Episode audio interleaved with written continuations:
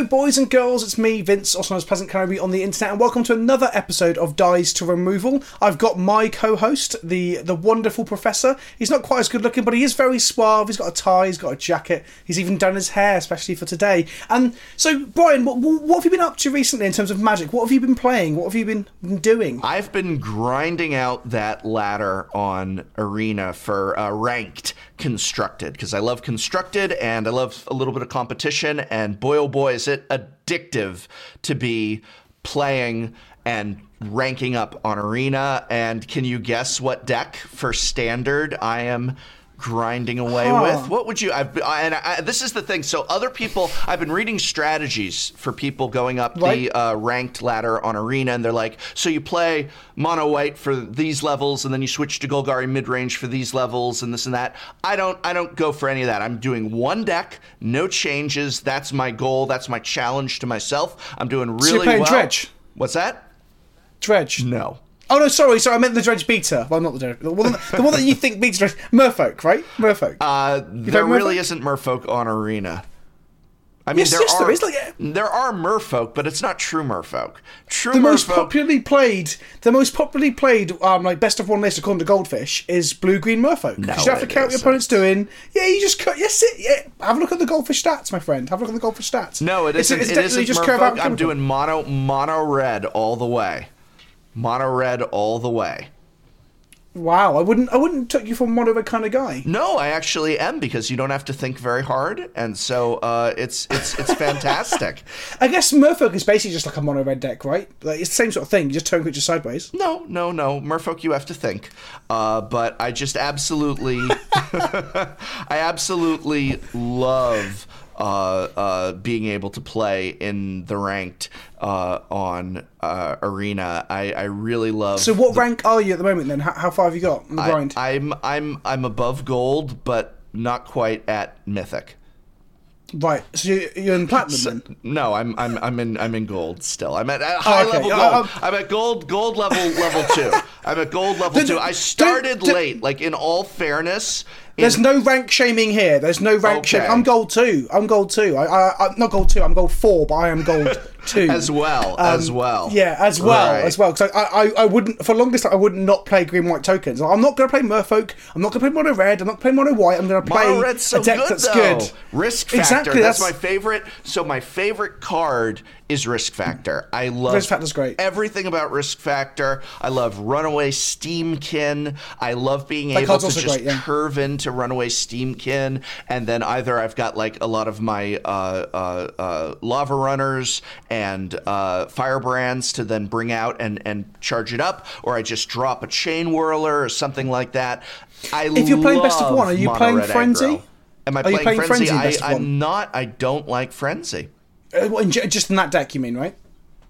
Yeah, okay. In that deck. Okay. I don't like the results I get with it. Yeah. I don't play the Flame of Keld either in my list. I think that one I favor a lot more, but I'm just about, I'm a lot more of a, like, let's go full force here. And again, for me, I base a lot of it on using Risk Factor to try and get them to the point where it's just going to be such a feel bad situation for either answer. You got to navigate the game, and you can't just play Risk Factor right away. You have to have just the right moment so that they are forced to either give you the cards when you need them, or forced to take the damage when they don't want to be taking that damage. And then you've just got a lightning bolt. A Wizard's Lightning in hand that you're able to cast off and finish them off. It's just fantastic, you know, when they're at 7 and they decide to take the damage, and then you just bolt them. How long do you reckon it took you to get to gold then? Do you reckon it took you quite a bit of time? No, well, I haven't had. I don't know. I've been playing probably about 2 weeks now. I'd say about 2 weeks. Okay. But, because I was playing like about half a dozen games a day, and it took me a while to get to gold. Mainly because I think my win rate was quite low, because I wasn't playing Merfolk Mono Red or Mono White. I've recently changed though. When I got to gold, I was like, I need to take this seriously. So I built the Merfolk deck, I built the red deck, played some of that, ranked up from gold 5 to 4, and I just haven't gone back to it yet because I've been busy with other bits and bobs. But what have you primarily been playing in the last week more than anything else? Ultimate Masters and Legacy. So I went to GP Prague. It was lovely. It was great. I've got a video. If you want to see a video about GP Prague, it's just come up on my channel. Oh, do you have a YouTube channel? Yes, I do, Brian. I know you don't watch it. And let's set the clock. 5 minutes in, not even to the thing. We're plugging. Look, Pleasant. I know you don't like to watch. Channel. I know you don't like to watch smaller content creators. I know you don't like to support smaller content creators, Brian. But some of us are out there slaving away. We haven't all got the half a million or whatever you're at nowadays. You told me at the GP you met John Sasso, and he said he'd seen 2 of your YouTube videos. That's 2 more than I have. That's just, I was just like, wow, that's 2 more than me. I mean, I had a chat to him on Mars, and he didn't even know who I was. So that was, one day these big names will know who I am. Yeah. But anyway, go on. So what are you playing in Legacy? Yeah. So I played Ultimate Masters, and I went 2-2 and dropped from the tournament because I couldn't be bothered to grind out the next 6 rounds and try and win every single one with a mediocre deck. And I just played Legacy, and I played primarily Death and Taxes all weekend because I let my other decks out to people who want to try other stuff. I did okay. Got quite a few price tickets out of it. Bought a lot of old boosters. I bought like RTR and Dissension and Legions and Scourge boosters to go in my Chaos drafts and stuff. So it was great. It was a good weekend. Saw old friends, met new faces, got to meet people like Amars and the guys in Channel Fireball and stuff. So yeah, it was wicked. I love GPs. I love GPs. GPs are like Christmas for me. Every GP I go to, I'm super excited. I love road trips to them. I love traveling with friends. So yeah, I love GPs. They're a lot of fun, and they're one of the main attractions at a Magic Fest. So you just love, you know, so at a Magic Fest has many things going on at it, and one of them is a GP, and so it sounds like you just love those MF and GPs. Yes, Brian. He's doing this because he knows I hate it. He's doing this because he knows I hate the Magic Fest. No, everyone hates it. How unusual for someone to dislike the rebranding of the tournament scene with you. What you don't like, the Pro Tour is now called the Mythic Championship. That I'm less annoyed about. That's not great, but it's not as bad as Magic Fest. Like Mythic Championship sounds. Oh, what I would like, Brian, is they stop calling everything Mythic. We've got Mythic Rank, we've got Mythic Edition, we've got Mythic Rarity, and now we've got Mythic Championships. If you want to make things accessible for new players, don't call 4 different things the same thing. Yes. All right? That's basic 101, making it easier and to access, but whatever. But the Magic Fest is a terrible name. No one likes it. A few people... like, there's a handful of people who are indifferent, but no one likes it. No one goes, you know what? That was a great change. Aren't you sponsored by Channel Fireball now? It wasn't Channel Fireball's decision. It was Wizard's decision. Okay. Don't do that to me. Don't do that to me. And fired. Okay. For the record, I've been told by multiple Channel Fireball people that they were not keen on the name. You might not want to say that. I'm just... That's not that bad. People weren't keen on it. No one is keen on it. No one, Brian. No one is keen on that name. I bet there are people at Wizards who are like... I'm not keen on that. Right. I bet there are people at Wizards who aren't keen on it. So this was my idea. My idea is that now... So the Pro Tour... Like, it's the Mythic Championship. So it's like, instead of Pro Tour London, it is Mythic Championship London. I say, for the winners of the Mythic Championship, we call them MC. You know? And so it's just like, yo, I'm MC London. I won at London. MC London. Yeah. They can only do that if they give them a very large gold chain with the word London on it. Yeah, exactly. And then they'll be MC London. I mean, we had Sir Mix-a-Lot in the commercial. Like, let's just lean into this. And as part of their contract, the contract that they've signed, they have to wear this large gold chain with a city name at every appearance they make as part of their contract. So every GP on Magic Fest, as you keep wanting to call it, they have a London thing on. It's just like clunking on the desk, and their opponent's really intimidated. They're like, oh, I think he might have won something. We've got this champion in London gold chain on. I think it'd be great. Hilarious. So moving into our topics for this week, we are going to start off with what now, Vince? So you kind of hinted at that in your introduction, or what you were saying you've been playing this week. We're talking about Best of One, because if you haven't talked about it enough on Twitter and with your friends, we're going to broach the topic today as well. Is Best of One healthy for Magic? Is it the future of competitive Magic? And do you personally like it? What are your thoughts, Brian? Well, I feel that we already have a official tweet from Wizards. I think it was Aaron Forsyth who said there are no plans whatsoever to bring Best of One to any paper competitive events. So my first question is why not?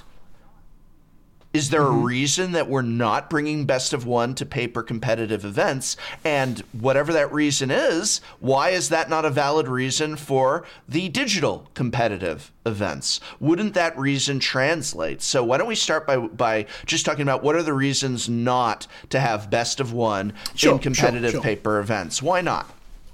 I think it makes a complex strategy game far less complex. I think it boils Magic down to base elements that are what's the word I'm looking for? Reductive. It makes Magic simple. As you see on Arena, people favour aggro decks because you can fit more games in, and that's kind of why. We'll come to that in a moment because we'll talk about the mythic grind and stuff like that. But it makes people favour playing aggro decks, and then that makes other people skew their decks to beat the aggro decks with their main board wraths and things like that. And then you basically have more higher variance because of that. Did you draw your wrath? Yes or no? Right. Probably means did you win? Yes or no? And that's no way to really play Magic, just reducing skill to a coin flip, essentially. Well, also, Magic's not designed for that as well. Like, Hearthstone has a coin flip mechanic where if you don't go on the play, you get an extra mana to compensate. Yeah, it compensates, which again, I don't. Maybe they'll add that. Maybe Arena will end up looking nothing like paper Magic, where people are getting extra mana and stuff like that. But I think that would be a big mistake. I think there needs to be much more of synchronicity between paper and digital, where it should look and essentially be the same, with, of course, a few minor 100%. Exceptions.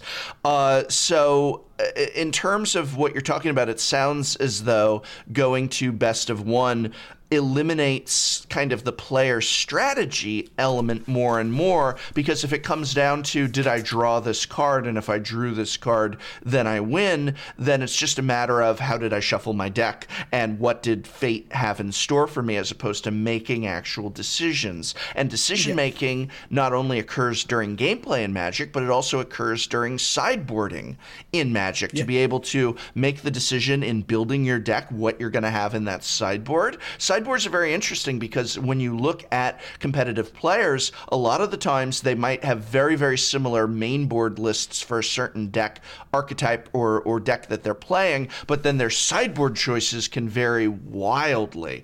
And we can see two people, for example, on, I don't know, some modern deck, a hollowed one in modern, and then you look at what they're running in the sideboard and it's actually quite different. And so there's a lot of decision right now with Mono White. You've got a Mono White deck that is just Mono White, or you've got the Boros aggro deck that has no red cards main board. It has red in its mana base, right, and then it plays experimental frenzy and maybe some red removal spells in the sideboard. And that strategy is now just completely not even an option or available. Right. And so, and then, of course, there is what happens in that game 2 and possibly game 3. I mean, by having a best of 3, you also help negate things where a person gets, just mana screwed. That is a part of Magic. And so we sit down to play, and I have a bad draw, and I try and work with it, and it just doesn't go well. Well, game over, or well, let's see if that happens again, or if I have a chance to redeem myself.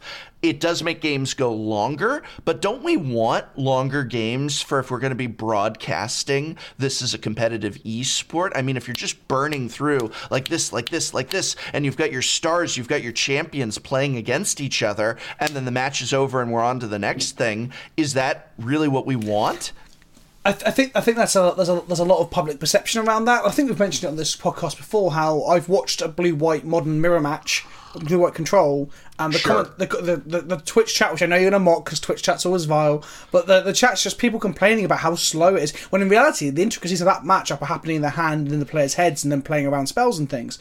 So that goes to show that sometimes people don't necessarily want to see the complicated back and forth. They might want to see splashy cards that come in and cause coin flips, and then the game's either over or it's not. Sure. So maybe in some ways it does help with making things easier to view because things are faster and quicker, and people's attention spans are taxed. That's just for a control matchup. Then what happens when you get a red deck matchup? It's going to be like, and we're off and done. Yeah, no. Thing is, I'm playing devil's advocate there, but I completely agree in the sense that. Some of the most interesting games of Legacy that I played this weekend were games where not much was happening on the board, but we knew we had things in hands. I had a Vial on 3, or I've got a Surgical, and they've got a Street Wraith, so I can't Surgical their Dredger, because they can Street Wraith to redredge and all that sort of mechanics and stuff. And without that sort of stuff's not going to happen with Best of One, because you're going to lose sideboard tech. I mean, if we start talking about eternal formats, it's horrendous. Yeah. The idea of Modern or Legacy without sideboards makes me feel genuinely scared that the game will... Those formats will just die. They would happen. So that's never going to happen. We're talking about this Best of One and whether it will go to... And you said, Wizard said it won't be a competitive thing. That's never going to happen. We probably should explore, though, how some things about Best of One are good, right? The speed and brevity is great for playing a game on the toilet, for example, right? Have you ever played a game of Hearthstone on the toilet, Brian? No, but I did play Hearthstone a few times, and it was evocative to me of being on the toilet. But Hearthstone was great for that, being able to just play one game on the bus. So that's kind of like, you know, in a lot of bathrooms, we keep, like, things to occupy yourself while you're, you know, in there, like books and magazines, but they're always just god-awful. It's, like, just the worst. This is where you put all the stuff that you don't want to have in the rest of the house. Again, very evocative to me of Hearthstone. Are we ragging on Hearthstone here? I don't think Hearthstone. I don't. Yes, no. I don't like Hearthstone that much. It's a toilet game. I got it, Vince. But we're talking about Best of One. Your word's not mine, Brian. Your word's not mine. But anyway, there are benefits to that speed of giving a player who hasn't got the time to play a 50-minute, 3 rounds plus sideboarding match. They just want to sit down with their lovely mono red deck. So we're dumbing down Magic. Burn through some Best of One. So we're dumbing down Magic. That's the point of this. Yeah. So Merfolk players can play Standard in Best of One. It would dumb down Magic for them. Yes. For the Merfolk players. Right. So that's a big concern. That's a big concern of mine, is that they're actually having meetings where they're saying, our problem is Magic is too complicated, it's too skill-intensive, it relies too much on strategy and player decision. What are ways we can dumb it down? And the first answer is get rid of sideboards, get rid of best-of-3 matches. I just don't see it happening. Can you imagine a Pro Tour where they had a top 5 where it's Best of One? That would never happen, right? Right, like, but so why would they want their digital platform to be showing this? Because they are imitating other games. They're imitating Hearthstone's ladder system. So they're going to what's popular and what's successful and going, we should do that. But as we've seen with Hearthstone, recently a lot of players have moved to Magic and moved to Arena because the Hearthstone metagame, as far as I understand it, has been really bad.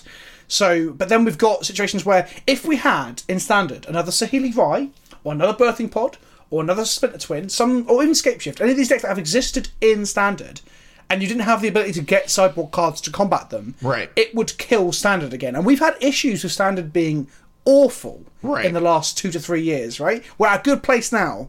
All it takes is one hiccup or one not noticed or undiscovered combo, and we're back to a Standard winter where Best of One on Arena is terrible and the Standard stuff might suffer. And this brings up, and that's a very good point, and it brings up something I've said before, which is that Magic needs to stop chasing what other games do and start 100%. Embracing what they do better than other games. And I feel that Magic has this, it's Magic the Gathering. It looks at itself in the mirror and it sees Jan Brady. And it's just like, Hearthstone.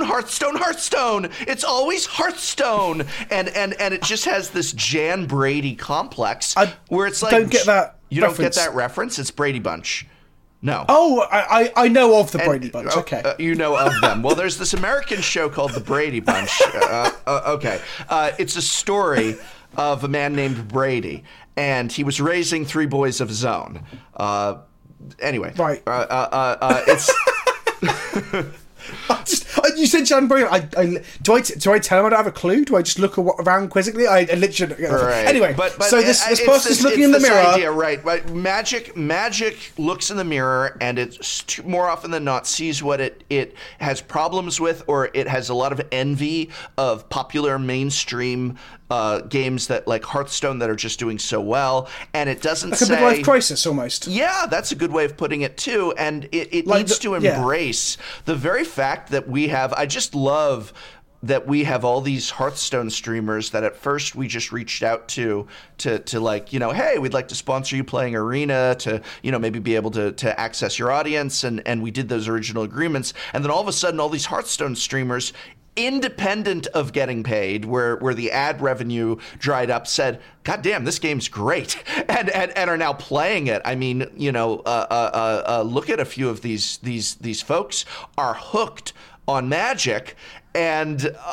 that's because Magic is the greatest game in the world. I was about to say, it's almost as if the game itself is just really, really good. And without any of these changes and adjustments. Why are we chasing, again, this dumbed down strategy when instead we should be extolling the virtue of the sideboard, why the sideboard makes games better than Hearthstone. Perhaps we're not the audience for that, because there's always this talk of the casual makes the money for Wizards and Hasbro, right? It's not the... Yes. But, it's so always someone else. It's always someone else. But I've got a point to this. So perhaps we're not the audience. You and I... Oh, God. What's up with you? What's up with you today, Brian? Jesus wept. Right, anyway. So one of the arguments would be perhaps we're not the audience for it, maybe the dumbing down or simplification or any of that sort of stuff is to appeal to a mass wider audience. But that said, why are they putting 10 million into esports then? Right. Why? Because I guess maybe that's the aspirational thing. Like, people can aspire to be it, play it for a little bit, and then walk away as I punch my microphone. It's just bizarre, that whole thing.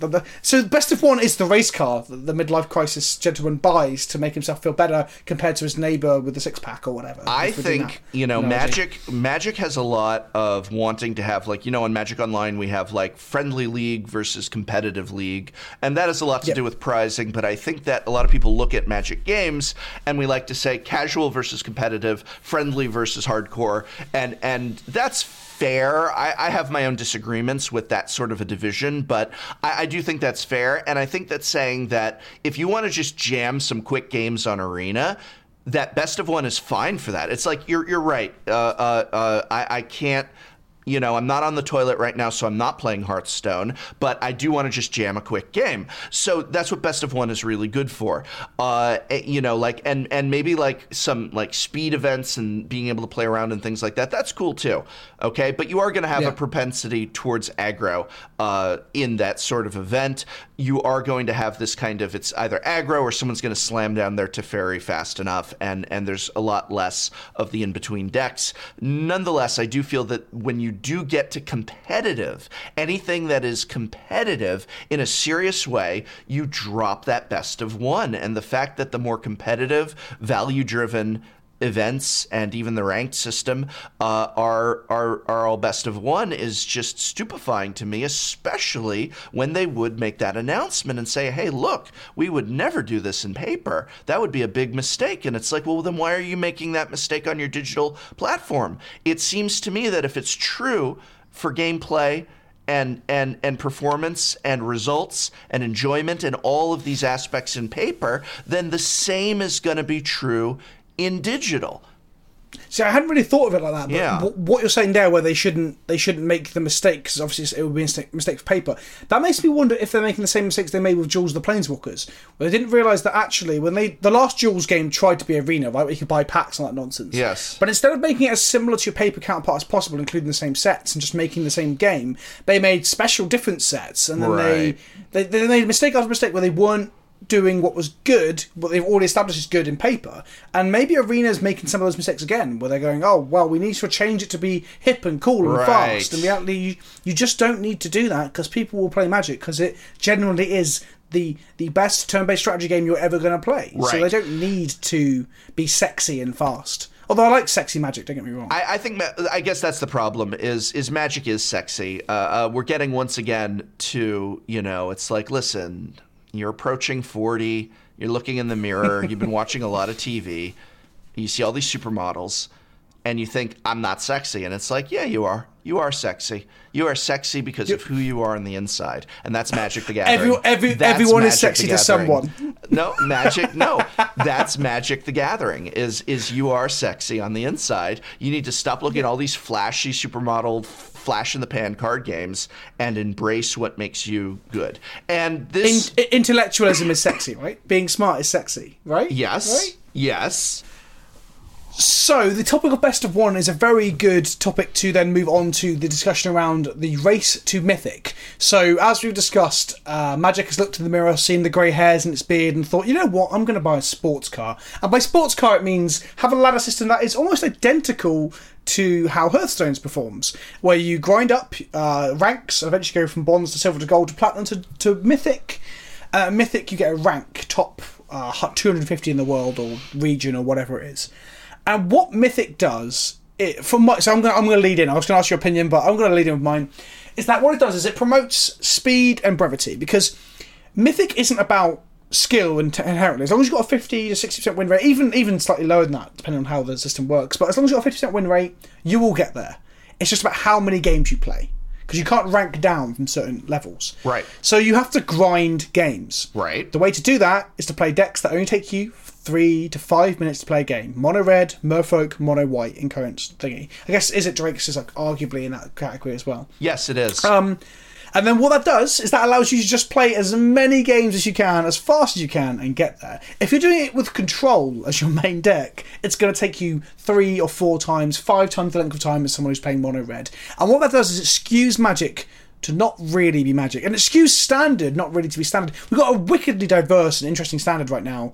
And obviously the best of one queue makes you want to play the same 3 decks that are just fast, essentially. And I really don't like that. I like best of one being a fast thing that we can play when we have got a bit of time over, but the whole skewing Magic to be this like race to the finish, it kind of feels like I'm playing Modern all over again. So that's how I see it anyway. I do agree with a lot of that, and I was even making a joke about how I keep encountering the same deck, and I'm looking forward for Magic Arena to add more than just 2 standard decks to playing in the ranked ladder racing to Mythic.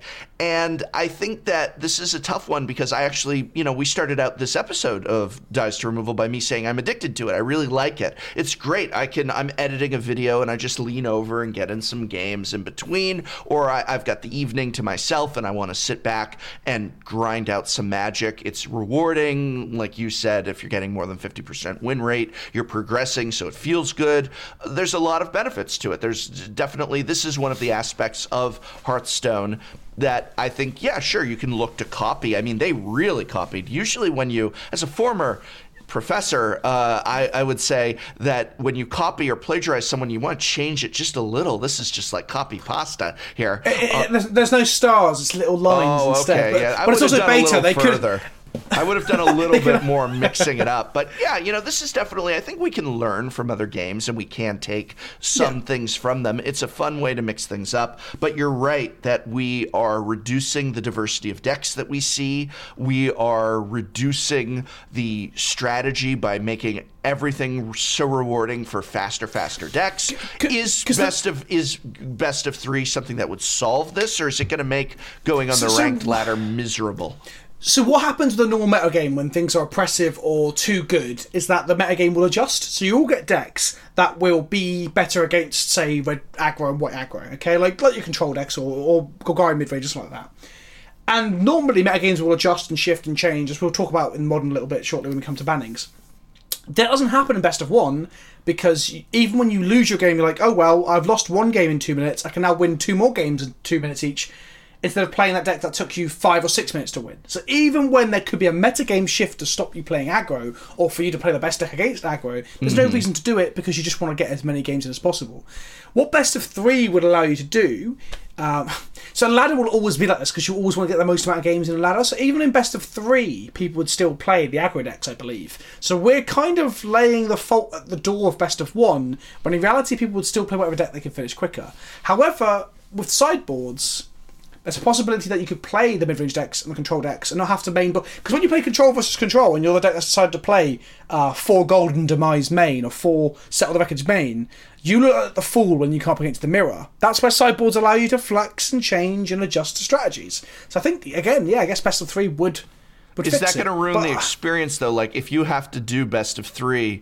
To get up to, Mythic on the ladder, are you going to be like, oh my God, this is taking forever just to get to gold? Yes, you wouldn't play control, would you? If your games at the moment take 10 minutes each as control, if not more, you'd have half an hour games. A control player could probably never get to Mythic unless it was just their job to play Magic. I suppose so actually, control does have the advantage. Now I'm speaking anecdotally here from just playing against control. Control has a great advantage as soon as it's determined that you're on control. I just concede and you move on to your next damn game. So there's that. Leave me alone. Go away. Take I think that's true. Win. I think The problem is more to do with laddering systems than it is to do with best of one or best of three. Yeah. I think I'd still prefer best of three to allow me to that flexibility, but I'd still find myself not grinding fast enough because I'm not playing only aggro decks. So, to be completely honest, the more I think about it as we're talking, the more I think the fault lies at the face of it being a ladder system. Right. And the other thing I want to bring up about ladder systems is that you said about it being rewarding, and it is. The endorphin hit of going up levels and getting the little pips and stuff is great. Yeah, I love it. I love it too. But have you seen the rewards you get for being mythic? Have you seen them? I don't have them in front of me. Are you being sarcastic or endorsing? Like, is it big or no, small? I'm being sarcastic with my tone. It's pathetic, huh? What do you get? I believe, off the top of my head, it's a handful of boosters. I think the top rank might be 5 boosters and some number of gems or gold, like a draft or 2 at most. That might even be generous. But I didn't have to pay to do it. It was free. It was free. I mean, like, that's cool, right? That is true. But you're getting you get more reward for winning one draft than you do for doing mythic. And one draft, although it has an entry fee, will cost you... I say one draft, might be 2 drafts, but 1 or 2 drafts will take you, what, half an hour? Right. This will take you literally 30, 40 hours. Mythic, although I said it's not all skill, it's about time and grind, it takes a lot of time. Right. And if you're going to invest, if you're going to become one of the top 150 in your region or world or whatever the ladder uses, you deserve more than a handful of boosters, is how I see it. Give them 10 wild cards, 10 rare wild cards even. That'd still be better than the mythic. Or actually nice. put these people's names on a website. Give them a T-shirt. Send out 150 actual trophies that then people go, you know what? Next month I am going to put their names. I mean, is there going to be like a leaderboard where like you can go and see where everybody is ranked, or at least see the top ranks? Like that in itself is such wild incentive that you could look and click 100%. And see leaderboard top 10, click 25, click 50, click 100, sort of thing. And it's like, that is freaking the sort of stuff where that just people want to do that so bad. Yeah, and they'll see their friends or other pros and they'll aspire to be better than them. Look at me, I'm all of this is aspiration. LSV on Merfolk. Exactly. It's all aspiration. The whole reason they're putting 10 million into esports, the whole reason Mythic exists as a rank, is to cause people to aspire and therefore play the game. So why not put a leaderboard? The leaderboards must exist. They must have those 150 Mythic ranked people. Yeah. But I don't think you could rank beyond that, because I don't think there's any ELO in place, or the matchmaking system's a bit wonky, isn't it? There's theories that it uses what deck you're playing, so I don't know if that's true or whether that's people on Twitter just going off on one about people on rankings. Twitter just going off without evidence. That's absurd, Mr. Kenobi. That is absolutely unheard of. Absurd. Baseless speculation. Listen to such slander for the fine social media platform that is Twitter. Facebook's no better. The Facebook groups around Arena, people have some wild conspiracies about how the shuffler's doing them over because they dared to play Teferi and just weird stuff like that. Right. It would be hilarious for April Fool's Day if they just literally made it so that it looked at your deck, and only for control players, only on April Fool's Day, all control players were only paired against other control players for the entirety of the day. Would be the greatest April Fool's Day joke. No matter what deck you sign up with on April Fool's, you get put in with Bant Turbo Fog versus Bant Turbo Fog. Everyone's Bant Turbo Fog for one day. No matter what, you sign into a draft and it's still Bant Turbo Fog. It's only funny if it happens to someone other than me, Vince. It's only funny if it happens to someone other than me. Are there Don't play Arena on April 1st. Besides just giving like... Are there any other solutions to this then, in terms of it? What if there was a level where, let's say you hit platinum and it says for platinum, you're going to be randomly given a top 10 deck against someone randomly given a top 10 deck. And so this is testing your ability to play multiple decks. I think that's a cool idea. I guess it could work. But again, people might even just like concede the control. I'm control, they're control, concede. I think ladder inherently can't be fixed like this, and maybe perhaps we should just be like, well, ladder will be different to normal Magic. Sure. And we can still have a league system. We can still have tournaments. Right. You know, like the modern and the standard challenges that happen on Modo, they are like considered very peak what is happening in that format. Right. So when someone wins a legacy challenge, like Julian Narb just did last weekend, his Elves deck is now, because that is obviously a solid Elves deck, because he went like 11-1 or whatever.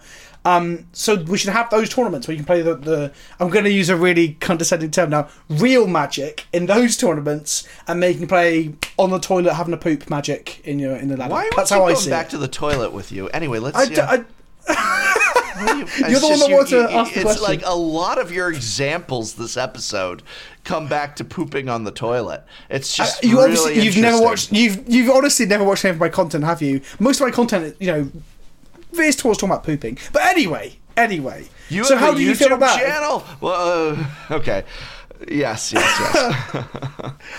how do you feel about separating them out and letting letting ladder players be ladder players and letting tournament players be tournament players? Is that how we do it? I mean, I like variety. I like choices. I think that having that option is fine. What I don't want is for things to get overly diluted, where you go in and it's like, okay, so we've got ranked, best of three, ranked, best of one, ranked, best of one draft, ranked, best of three draft, ranked, sealed. This is just like, it looks like just this throw up of options. I like to have a clear setup of choices. I do like those choices, but I also want a little bit of streamlining within them. I think that embracing that maybe the ladder system is going to just be best of one, then what I would say is balance that by saying then that all those other events, in any event that I'm paying money to enter, is best of three. Like a competitive money's on the line. I'm sorry, money isn't on the line legal. Well, it is. It's not gambling. But it's gemstones are on the line, which make total sense because gemstones and magic, right? That couldn't possibly be a currency, could it? Right. I've got a question for you. You say how you want things streamlined. Do you want things, to excuse the term, perhaps dumbed down for you in terms of choice and selection? Would you like it that if you've got a format you like, such as, I don't know, best of one, that was just take it away randomly from you and give it back to you when they feel like you should have it? Is that how you would like your selections to be simplified? No, I just would like there to be... Like, for example, I think that I would like them to say, we're going to make a declaration. We think best of one is really good for casual/fast play.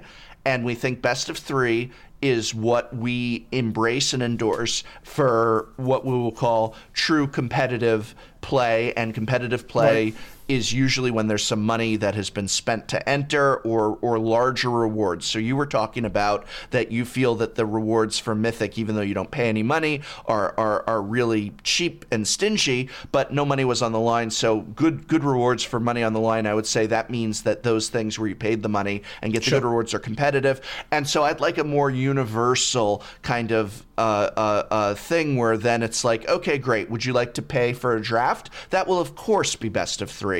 Oh, do you want to just grind out some free games? That will, of course, be best of one. And that we can make exceptions to that. We can say, hey, guys, this week we're doing a special best of one, a standard rapid fire pay match. And that's fine. Hey, we're doing a special, like it's free, but it's best of three. But for the most part, having this concept of casual and /fast, rapid fire, this is best of one, competitive, thinky, money on the line, this is best of three, and then let's go from there. That's an interesting point you just said that, or what I come up to when you said draft. So there are some professional players on Twitter who have been saying that perhaps best of one might work for draft pods. Sure. For example, where instead of playing best of three against 2 or 3 of the opponents in the pod, you play best of one against 5 to 8 or 4 to 8 or 4 to 7 of the opponents in the pod, and you have 20-minute rounds, and you go through playing against everyone, and then end records, because then you get better data in terms of who has done really well. The person who's gone undefeated will defeat everyone in the pod. It's worth a try. Do you think that perhaps? I mean, so why haven't we done this before? What are we, 25 years into Magic? And well, they are. You saw the email, right? Wizards have emailed to stores to try this best of one format instead. Yeah, it might be, that's right. They have, haven't they? Because I mean, we're talking a lot about sideboards and simplifying strategy, but how much sideboarding do you do in Limited? And perhaps that's why modal cards will be very good in the future, because you'll have Cushion Canopy, where it destroys an enchantment, destroys a flyer, and you just main deck it and go into your best of one. I think that could work for certain formats, and those formats would be potentially draft or maybe sealed. I mean, it wouldn't work at a GP, playing like, I don't know. Because the other thing as well about best of ones for GPs, which, again, we're not saying it's going to happen, but the reason it can't happen is that you'd have... the amount of downtime between rounds. You know how long downtime is between rounds at GPs? Yes, it's insane. If you went from 9 rounds to 15 rounds of best of one, you'd have so much downtime that it'd take 2 days to do the first day. It's just not possible. Yeah. But for a draft at your local store, where you want to get as many games as possible, play against all your mates, that could be the place that Best of One might shine. I don't have a problem playing around with it. My big concern, though, is that we're going to get to that point where then just what you just described is going to be at a GP, this will never happen, but at your local game store it will happen. And then Magic starts to look like we get these different... I know Magic is many different things to many different people, but I like the idea that when I go into an LGS, when I go into a GP, and when I log on to Magic Arena... I'm seeing the same sort of game. And I like that uniformity of, like, this is Magic the Gathering, this is what a draft is. And I don't like the idea of, well, this is a game store draft, this is a GP draft, this is an arena draft. And I'm a huge fan of that. It's trying to... that universal sort of thing. You know... Because we saw that product last year. We saw the Chinese specialist walkers that were legal in... Chinese standard, right. But not English. Then we released cards on Arena that new players will play with, go to the game store, ask if they're available, get told they don't exist in paper. Right. And then they pull out their desk that they've got from Walmart or from Waterstones in England, and they'll be like, oh, I've got my Chinese Planeswalker. And I thought, that's also not legal, Timmy. And he's like, what is legal? So I believe from product to gaming conventions and rules, we should try and uniform everything. Did you know that at one point it was active policy that they would use the same artwork on the same card, like, so you've got Terror or Giant Growth, and they said we will always have the same artwork on Terror and Giant Growth even when it is reprinted. That way, no matter what language the card is in, when you sit down to play Magic, you will have a larger success of being able to recognize what is happening in front of you. And then this, of course, has been completely abandoned just in terms of artwork, but it's reached a point where, I mean, you can watch coverage of a GP and hear the commentators say, Is that a Doom Blade? Because there's 15 different printings of the artwork, That is a change I can get behind. I love the cosmetic customization of decks. Yes, I just bought a lot of alters for my decks at the GP. I bring it up as the idea of, is that how a standard deck in Beijing looks? Because they got an entire set of cards that were printed just for the Chinese market. Oh, is that how a draft on a GP looks like where it's like it becomes unrecognizable? What is this? What am I playing? And I like a certain amount of uniform experience where I don't have a local game store near me, maybe, so I'm playing online. I don't want to deal with other people in person, so I'm playing online, but I'm still playing Magic as though I did have that local game store, or I had gone down to the GP. And there's things you can do online that I hope they embrace, and that's fine, but at a certain point, we do want to have that uniformity, is all I'm saying. Yeah. I guess in some ways you could say that when you log on to play Magic, you want to play Magic and not play Hearthstone.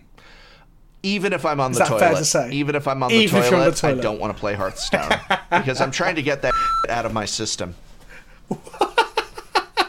So speaking of crap that you want out of your system, we've got bannings coming up, and the big deck in Modern that's causing a lot of debate is KCI. Now, I actually did a joke about KCI in my best of cards for Modern from the new set, and it was just really meant as a throwaway joke, but it created this enormous debate in the comments about whether or not KCI was even oppressive in Modern or in need of a banning, as a lot of people were saying, no, Phoenix is the big offender, and a giant debate came out. Before we even talk about whether or not you think KCI should be banned, do you just agree that KCI is a problem in Modern right now, Vince? I feel like at this moment, it would seem so. Yes. I mean, we just come off the back of Oakland's top 8.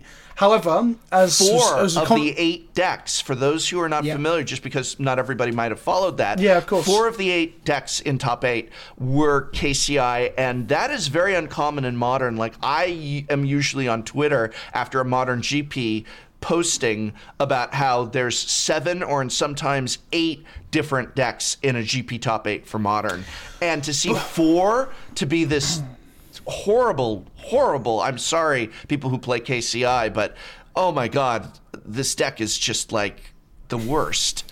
The worst. We're in agreement there. Yes. But so there was someone made a one of the girls from the Vendilli Clique podcast made a very interesting joke saying Do you remember when everyone wanted Grixis Death Shadow banned? Which I thought was hilarious, because I was one of those people being like, does this need to be banned? Because that deck is feeling very oppressive right now. Right. And I tweeted out about it, and people were confirming, actually, when Grixis Death Shadow was at its height, this is after the pro banning and as push was printed, I think. Right. Around that time, it was putting up, like, 2 to 4 of top 8s in different SCG events, and people were, like, listing them and things. And then what changed? The format just adjusted itself, and things just got better. Because like I said in the previously on our previous topic, metagames adjust, decks change, people get used to stuff. And with Phoenix, the topic of Phoenix, I think Phoenix is one of those decks where it's the hot new toy. People are still figuring out exactly what the right list is. People are always arguing about the number of gut shots, for example. And things can adjust and things can get better. People need to learn that Thing in the Ice is the better card in the deck, not the Arclight Phoenix. People need to play around that card more than the Graveyard Interaction, etc, etc, etc. Will people adjust to KCI? Maybe, but should it still exist? Probably not. I do remember when there was a lot of talk about banning Death Shadow or something from it to power it down. And you're right, that did adjust, but that doesn't mean it's always going to adjust. I bring up Eldrazi Winter. I think that there's another issue before we talk about just what we might ban on the. We've got an upcoming ban announcement very soon. This will be posted before that. But my question to you is Modern always going to have this problem? Is it always going to have 1 to 2 degenerate decks that have taken over and just is causing everybody to pull their hair out and scream that we need this banned? Is this an unfair reaction just on the part of Magic players? Magic players need to chill the hell out. Just because there are 4 KCI decks at 1 GP's top 8 does not mean the sky is falling. You know, what exactly does this say to us about Modern and the future of Modern? Is this why we're going to be looking to replace Modern with the post-standard format that will be introduced on Arena soon? You're shaking your head at that. Yes, I am shaking my head, because as much as I enjoy playing new formats and things, I don't want old formats to be left to rot for the sake of it. I mean, there's people with tinfoil hats on thinking that perhaps, I think Safford Olive was even making jokes about this, that the reason they might leave things not banned or unbanned in Modern is to let Modern get bad, so when the new format shows up, everyone jumps ship. Which would be... That is quite a big conspiracy theory, in all fairness. I think there will always be a boogeyman with older formats. It's happened with Legacy and Modern several times where people are like, this deck is degenerate or this deck is too good, and then you give it some time, people adjust, people learn how to play around it, other decks rise up that are good against it, and things just go in a cycle. Yeah. And that's the great thing about Magic. Metagames adjust and change. But I think there'll always be decks that will be getting banned. I mean, Tron is the default one, right? Whenever a deck isn't doing too well or there isn't anything that's obviously obnoxious, people default back to a base level of Tron. That's the base level. Everyone's like, ban this from Tron, ban that from Tron. Oh, we need another Tron killer spell and all sort of stuff. And then once a deck spikes a tournament, like KCI is definitely done here, people are like, okay, it's KCI. KCI is the target now. And then things will die back down again and people will go back to the base level of Tron. And so on and so forth to the end of time, to the end of Modern. So yeah, I do think there will always be some sort of deck. The best deck in the format, which is what a lot of people like to say, which I hate that term, but the best deck in the format will always lead to people asking for it to be banned, especially if it has got a good matchup against established decks that other people have been playing for a long time, and they feel upset when they go to a tournament and get absolutely smashed by this new Phoenix malarkey, and they're like, well, what about my Jund? I've been playing this for 5 years. I'm one of those players. I play D&T all the time, and when it's in a bad place, it makes me sad. But things wax and wane and change. I think that any conspiracy theories that Wizards of the Coast is going to actively damage one of its most popular formats in the hope that a newer, less problematic format would pay off are absurd if you think about it. They have something that's working. They have something that's popular. They have no idea. I mean, for all we know, post-standard is going to be as popular as Brawl. In other words, not at all. And will fizzle out. And if they went and intentionally tried to kill Modern and then post-standard faded away, they could be in a very bad position. You're not going to take something that's working and work against it. In fact, especially so they can print from as well. If they can print cards into Modern, there's no reason for them to get rid of Modern. The conspiracy theories might stand a little bit better for things like Legacy and Vintage, where they haven't got as much control over it. Right. But Modern, they can still reap the money out of that format. Yeah. There's money to be had. And in fact, the fact that we are finally seeing Wizards of the Coast pay attention to Pauper as a format is because they're seeing that popularity. And if it's popular, even if it's a format of all commons, there's ways to get money out of it. And at the end of the day, what everyone forgets with all their conspiracy theories about Wizards is that Wizards of the Coast wants your money, and because they're a company. So of course they want your money. They're not going to take anything that is successful and intentionally torpedo it. They might be stupid and kill the golden goose and destroy a thing, but they didn't do so knowingly. So I don't buy into conspiracy theories. I buy into incompetence. I don't buy into conspiracy theories. In terms of modern, I think that you just said something that got a little overlooked, which is this idea of them printing their own cards. This is where we're headed, my theory, for if not 2019, I actually think it'll be this year. We're going to see made for modern cards this year. I've seen signs of this. I think this is the year we're going to see it. In the tea leaves. The tea leaves. I consulted the bones. And I see that we are headed towards original made for modern cards that will skip standard. I do not know enough about design. I don't know enough about design. I'm not a card designer. I can't sit here and say this is perfect because we could design X card that's going to fix modern or reinvigorate it. But maybe that's what the format really does need. I'm very hesitant about it, but we will see. In terms of bans, name one card you think should be banned on Monday's BNR update. So what I think should be banned 100%, that's what I'll go with. No discussion. Is that what you're saying? Yes, since... here, I'll show you. I say Ancient Stirrings. Okay. Ancient Stirrings needs to be banned. I say KCI. Itself. Like, literally just the card itself. Yes. You're saying... There are four potential bans, right? Krark-Clan Ironworks. That's one of the reasons you should be banned. It's so hard to say, right? Yes. That's four cards. Mox Opal, Ancient Stirrings, Scrap Jawline, KCI, right? They're the really big culprits. Mox Opal because big fast mana in Modern has been a topic and a bone of contention for a long time. Yeah. Problem is that it hurts Affinity. Is that a thing we should be doing? Ancient Stirrings, again, it hurts multiple decks, including Tron and the newest form of Affinity. Yeah. Is that something we should be doing?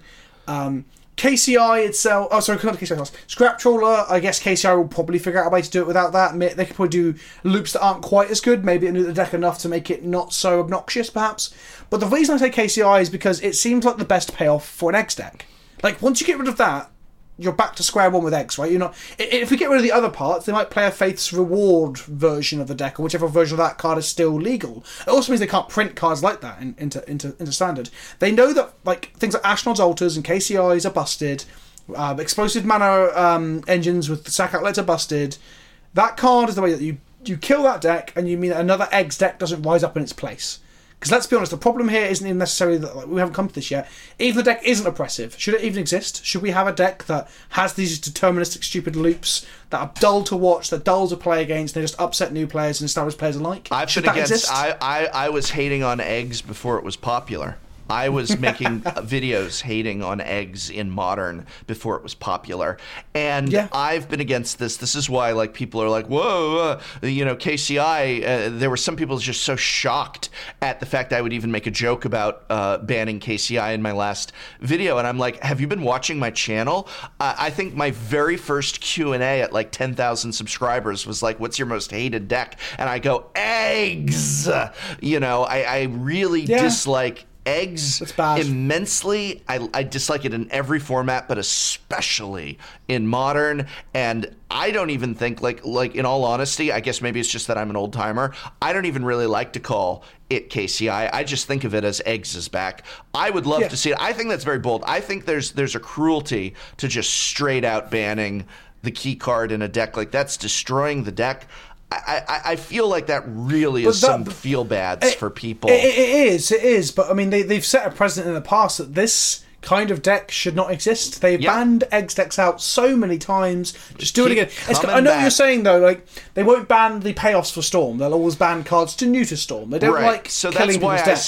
That's why I say Ancient Stirrings. And the other thing with Ancient Stirrings is it neuters a lot of decks, because KCI is not the only deck that Ancient Stirrings makes too good. So the theory behind banning Ancient Stirrings is simply that it is taking a deck that is definitely mean, definitely we'd rather there be answers to, and it's just too darn efficient, and it makes it less efficient. And by banning Ancient Stirrings, you are also affecting Tron as well. And so, again, what are you going to do? Just straight out ban Urza's Tower to get rid of Tron? You could ban Ugin, and people have other things that they're going to cheat in, or not cheat in, but use the Urza lands to super mana in, but you ban Ancient Stirrings, and that efficiency goes down. Lantern Control uses Ancient Stirrings. You're naming a lot of decks that people hate, aren't you? These are the boogeymans of the format. Yeah, so I get, and Stirrings shouldn't exist in a world that Preordain and Ponder aren't allowed. I mean, they would make certain combo decks too good, obviously, but I mean, this is on that level of cantrip, so I definitely get that. Right. I just don't know if... this is the problem with Ancient Stirrings as a ban, is that we've mentioned Phoenix a little bit, because some people are currently scared of Phoenix. Right. If you've got a deck rising in popularity that doesn't use the card you're banning, and we're looking for the metagame to adjust, banning a card that then damages 4 or 5 other top-tier decks, or 4 in this case, like Green Affinity, Lantern, Tron, and KCI. Yes. If you ban that card out, those decks are now weaker, and does that not give more breathing room to Arclight to just fly around and do whatever it wants? And I'm not sure on which matchups are good and which matchups are bad, but I'd be scared you're just giving the format to a potentially oppressive threat that you have to ban down the line, which is Faithless Looting. Get rid of Faithless Looting. That card shouldn't be in the format as well, but that's a... It's madness. This is madness. You go down this slope where it's just this bend. I mean, at a certain point, how much are you banning here? How much everything you ban? It's like a collapsing house of cards that you're grabbing everything, and it just isn't going to work. And I think I'm gonna close out this discussion with what you know is coming. It's not about bans. It's about our hero who did nothing wrong. You know where I'm going with this.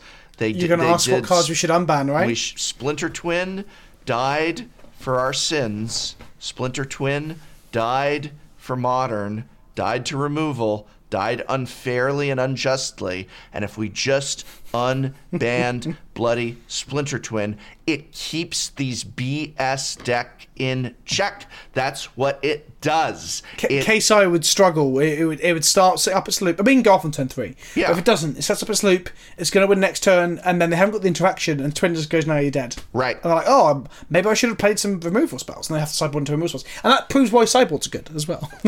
To go back to our original point, but I agree. I think Twin would be a fantastic unban because they have to admit that what they did was wrong. They would have to apologize, not to the players, but to Splinter Twin.